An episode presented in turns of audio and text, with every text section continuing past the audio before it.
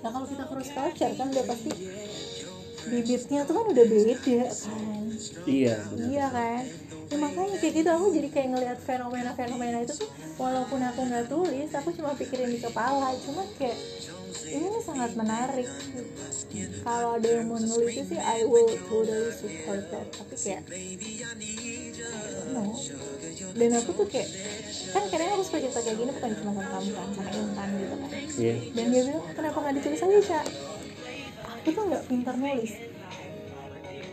One of my problems is kayak aku nggak bisa bikin tulisan itu karena tesis aja aku susah gitu nulisnya. Iya. berulang kali aku suruh suruh eh, apa namanya? Suruh revisi. Iya. Karena aku nggak pintar nulis tapi di kepala aku tuh kayak aku meramu sendiri mungkin nggak ya kayak gini mungkin